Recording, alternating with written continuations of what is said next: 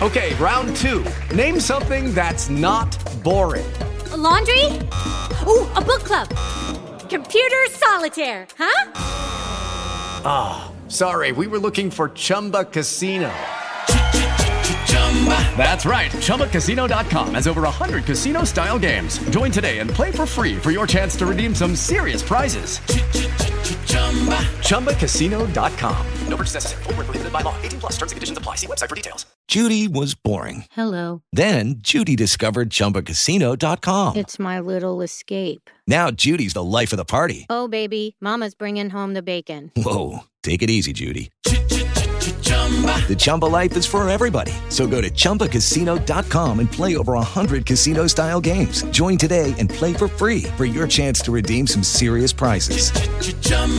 ChumbaCasino.com. No purchase necessary. Void where prohibited by law. 18 plus terms and conditions apply. See website for details.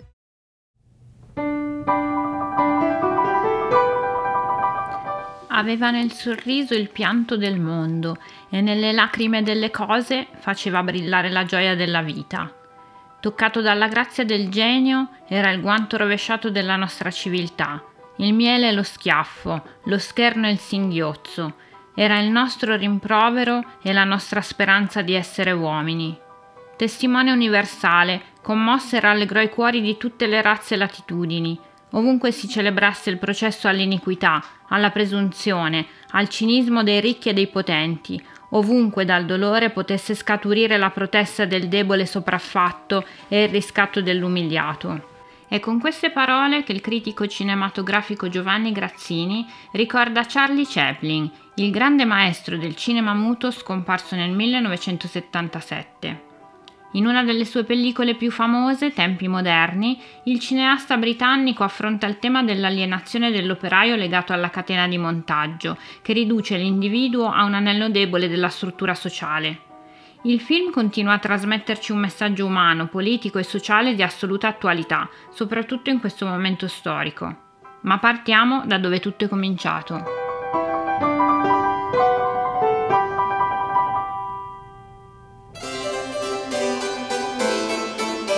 Paradigma 700, il podcast sul secolo più rock della storia.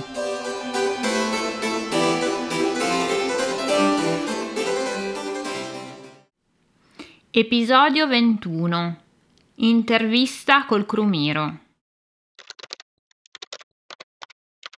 La rivoluzione industriale fu un processo di evoluzione economica e di industrializzazione di società che da agricolo-artigianali commerciali si trasformarono in sistemi industriali caratterizzati dall'uso generalizzato di macchine azionate da energia meccanica e dall'utilizzo di nuove fonti energetiche inanimate, come ad esempio i combustibili fossili, il tutto favorito da una forte componente di innovazione tecnologica e accompagnato da fenomeni di crescita, sviluppo economico e profonde modificazioni socioculturali e politiche. Questo è quello che potete leggere su Wikipedia alla voce rivoluzione industriale, una delle tante rivoluzioni che abbiamo già citato parlando di Settecento. Tuttavia, quella avviata nel nostro secolo preferito è in realtà una prima fase di questo processo, che ebbe origine in Gran Bretagna, ma che nei decenni andò a interessare tutto il mondo. Si parla infatti di prima rivoluzione industriale per distinguerla dalla seconda che viene fatta convenzionalmente partire dal 1870 con l'introduzione dell'elettricità, dei prodotti chimici e del petrolio e talvolta si parla anche di una terza rivoluzione industriale a partire dagli anni 70 del Novecento che si riferisce agli effetti dello svolgimento massiccio dell'elettronica, delle telecomunicazioni e dell'informatica nell'industria. La prima rivoluzione industriale comportò una profonda e irreversibile trasformazione che partì dal sistema produttivo fino a coinvolgere il sistema economico nel suo insieme e l'intero sistema sociale. L'avvento della fabbrica e della macchina modificò i rapporti tra i settori produttivi. Nacque la classe operaia, che riceveva in cambio del proprio lavoro e del tempo messo a disposizione per il lavoro in fabbrica un salario. La figura dell'operaio era contrapposta a quella del capitalista industriale, l'imprenditore che era proprietario della fabbrica e dei mezzi di produzione e mirava a ottenere un profitto dalla propria attività. Ma quali sono i fattori che resero possibile questo processo proprio solo inizialmente in Gran Bretagna? La risposta si trova in una serie di precondizioni, e cioè la presenza di istituzioni che favorivano l'iniziativa individuale, una ricerca scientifica avanzata che stimolava le scoperte tecnologiche, un vasto settore di agricoltura capitalistica nelle mani di grandi e medi proprietari aperti all'innovazione e dotati di elevate capacità di investimento, un'industria manifatturiera ed estrattiva dinamica in grado di liberare capitali, un'eccellente rete di trasporti, un tasso di urbanizzazione che non aveva riscontro in, un, in alcun altro paese, un prospero commercio interno e internazionale nel contesto di un impero com- coloniale come quello britannico ricco di risorse. Tutti questi fattori nel loro insieme davano vita a un mercato pronto ad assorbire sempre nuovi prodotti. Il fatto che lo sviluppo del settore agricolo sia stata una delle cause che consentirono la rivoluzione industriale sembra un paradosso, ma in realtà non è così. Cerchiamo di approfondire. La Gran Bretagna fu il primo paese ad avere un'agricoltura di mercato, quindi non per autoconsumo ma per profitto. Questo fattore, unito all'innovazione tecnologica, eliminò molta manodopera dalle campagne, facendola rifluire verso la città, dove trovò occupazione nella nascente industria. Inoltre, anche il fenomeno delle enclosures, cioè la pratica di recintare i terreni non coltivati che erano destinati alla collettività, fece sì che la terra demaniale venne privatizzata. I contadini più poveri vennero così privati del diritto di pastorizia e quindi dovettero trovare un nuovo impiego nelle fabbriche. La disponibilità ingente di manodopera a basso costo, unita alla grande disponibilità di carbone per alimentare le macchine a vapore, contribuì in maniera fondamentale al decollo industriale del paese. Inoltre la Gran Bretagna si venne a trovare in una posizione geografica favorevole ai commerci nell'Oceano Atlantico, mentre la sua insularità le consentiva una facile difesa dei propri confini, evitando le periodiche devastazioni che al contrario dovette subire il resto dell'Europa. La Gran Bretagna era l'unico paese in cui ciò poteva accadere, perché aveva conquistato il primato del controllo dei mari, divenendo perciò il più ricco d'Europa e restandolo per molto tempo, superando in questo anche la Francia, che nonostante le grandi potenzialità, in quel periodo soffriva di una politica interna di stampo assolutista. La rivoluzione industriale ebbe propriamente inizio quando a queste condizioni si unì una serie di invenzioni che tra il 1760 e il 1780 rinnovarono la tecnologia delle industrie imprimendole uno straordinario salto di qualità. La più importante fu la macchina a vapore, che ebbe l'effetto di aumentare enormemente la disponibilità di energia, innanzitutto grazie a un imponente incremento dell'estrazione di carbone e la sua utilizzazione nell'industria, nell'agricoltura e nei trasporti rese possibile la produzione e lo scambio di beni su una scala in precedenza impensabile. Se la macchina a vapore costituì il più importante fondamento tecnologico della rivoluzione industriale, la sua maggiore espressione in termini di organizzazione fu il sistema fabbrica, che riguardava i modi di produzione e, come abbiamo visto, la contrapposizione operai-padroni. Il sistema della fabbrica portò sempre più a concentrare masse di lavoratori in stabilimenti organizzati, secondo criteri razionali con funzioni, orari, ritmi definiti in base alle esigenze della divisione del lavoro. Questo sistema provocò complessivamente un impressionante aumento della ricchezza, che però andò principalmente a favore delle classi alte, anzitutto della borghesia capitalistica. Gli operai dal canto loro ricevevano dei bassi salari e non potevano fare affidamento su un impiego stabile, poiché ogni fase sfavorevole del ciclo produttivo causava ondate di disoccupazione, senza che essi potessero contare su alcuna forma di protezione sociale. Gli orari di lavoro erano mediamente dalle 13 alle 15 ore giornaliere. Le donne e i ragazzi con più di 6 anni erano impiegati in larga misura in fabbrica, ma lo erano a volte anche bambini di 4-5 anni. Le pesantissime condizioni delle masse operaie portarono da un lato intellettuali e politici di tendenze liberali o socialiste a denunciare questa situazione, dall'altro i lavoratori a organizzare movimenti di protesta. Superate le forme estreme e disperate del luddismo, questi movimenti si espressero negli scioperi, nella costituzione di leghe di lavoratori, di società di mutuo soccorso e infine di sindacati e di partiti socialisti. Dinanzi alla gravità di quella che si configurava come una grande questione sociale, le classi dirigenti assunsero per molto tempo un atteggiamento di netta chiusura ma per arrivare alle prime moderate riforme a opera dello Stato bisogna aspettare il 1830.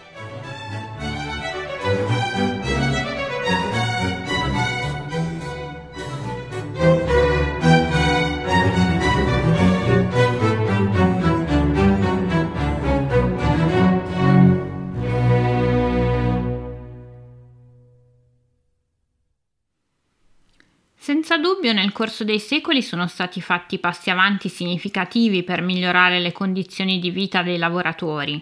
Fortunatamente oggi la situazione è notevolmente migliorata grazie a importanti conquiste sindacali, leggi sul lavoro e una maggiore sensibilizzazione sociale. Tuttavia non possiamo ignorare che ancora esistano sfide significative da affrontare. Una delle questioni principali riguarda la bassa qualità della vita sul posto di lavoro. Nonostante l'evoluzione tecnologica e l'automazione, molti lavoratori si trovano ancora a fronteggiare condizioni stressanti, carichi di lavoro eccessivi e mancanza di flessibilità lavorativa. La precarietà lavorativa è ancora molto diffusa, con contratti a termine e retribuzioni spesso insufficienti per garantire un'esistenza dignitosa. In particolare in Italia la situazione dei contratti di lavoro lascia spesso molto a desiderare. La mancanza di stabilità lavorativa e tutele adeguate è una realtà quotidiana per molte persone che crea incertezza e ansia per il futuro. È fondamentale che i governi si impegnino a promuovere politiche per un'occupazione stabile e garantire diritti e sicurezza sociale ai lavoratori. A proposito di nuove prospettive, in Italia come in altri paesi europei sta emergendo una tendenza verso la settimana lavorativa corta Alcuni contratti aziendali prevedono una prestazione lavorativa articolata su soli quattro giorni. Questo approccio, ancora limitato, riflette una svolta culturale in corso che coinvolge organizzazioni sindacali e aziende nella sperimentazione di nuove regole.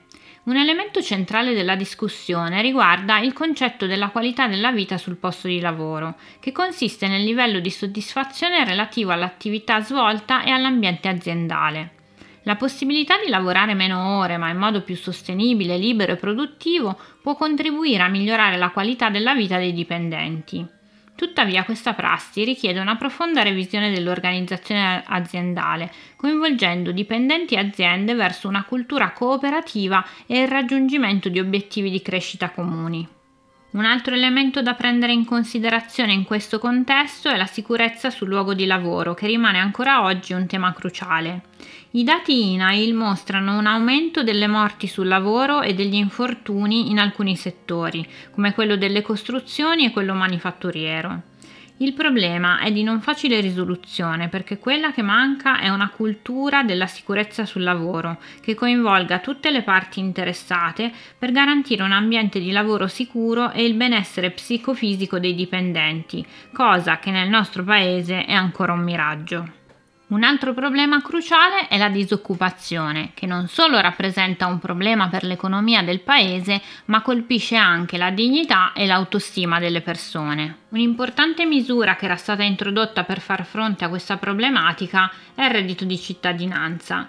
Questa iniziativa ha dimostrato di essere un efficace strumento di contrasto alla povertà e di sostegno per le famiglie in difficoltà ha contribuito a ridurre il tasso di abbandono scolastico e il coinvolgimento dei giovani in attività criminali.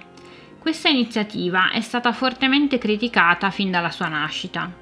Molti imprenditori, ristoratori e albergatori hanno lamentato la difficoltà crescente nel trovare personale disponibile a lavorare, adducendo al reddito di cittadinanza la colpa di scoraggiare le assunzioni. Anche i capi mafiosi si sono uniti al coro delle critiche, affermando che la misura stava sottraendo giovani alla criminalità organizzata. Tuttavia, come spesso è accaduto nel panorama politico, i programmi e le iniziative che avrebbero potuto fare la differenza sono stati oggetto di cambiamenti e revisioni. La decisione del governo Meloni di abolire il reddito di cittadinanza ha rappresentato un duro colpo per le famiglie più vulnerabili, privandole di una sicurezza economica fondamentale e minando gli sforzi per contrastare la povertà e l'esclusione sociale.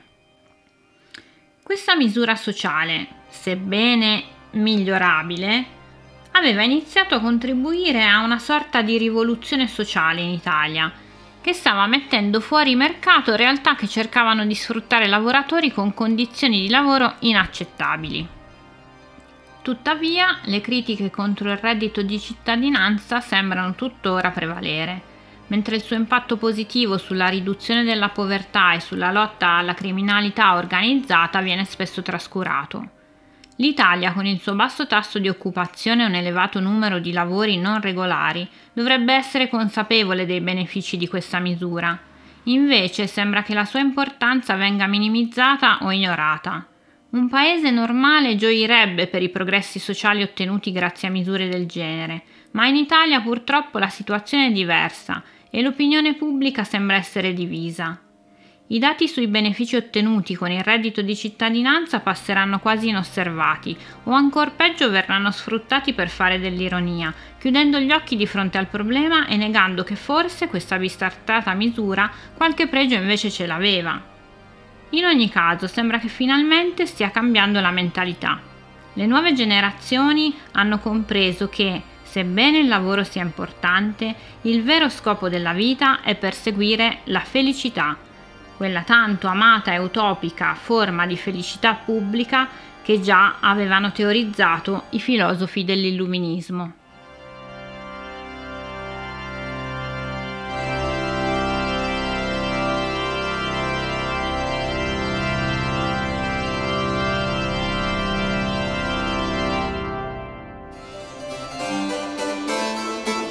Paradigma 700 è un podcast prodotto da Leccio 51 Voce, redazione, editing e sound design Tiziana Enrico.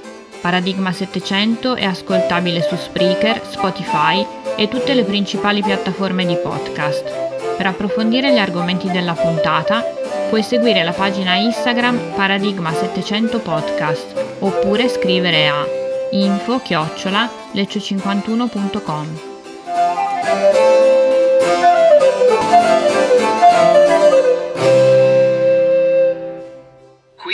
quando è nato il capitalismo? Eh, ma vede dottore, se io adesso le dico nel Settecento, eh, eh, mo sembra che è nato tutto nel Settecento. Si sente ancora confusa? Eh, ma cosa le devo dire? Qua è tutto un casino. Faccia un altro giro. Forza, forza, questa è la destra. E questa è la sinistra, sì sì lo so. Questa è la destra, questa è la sinistra.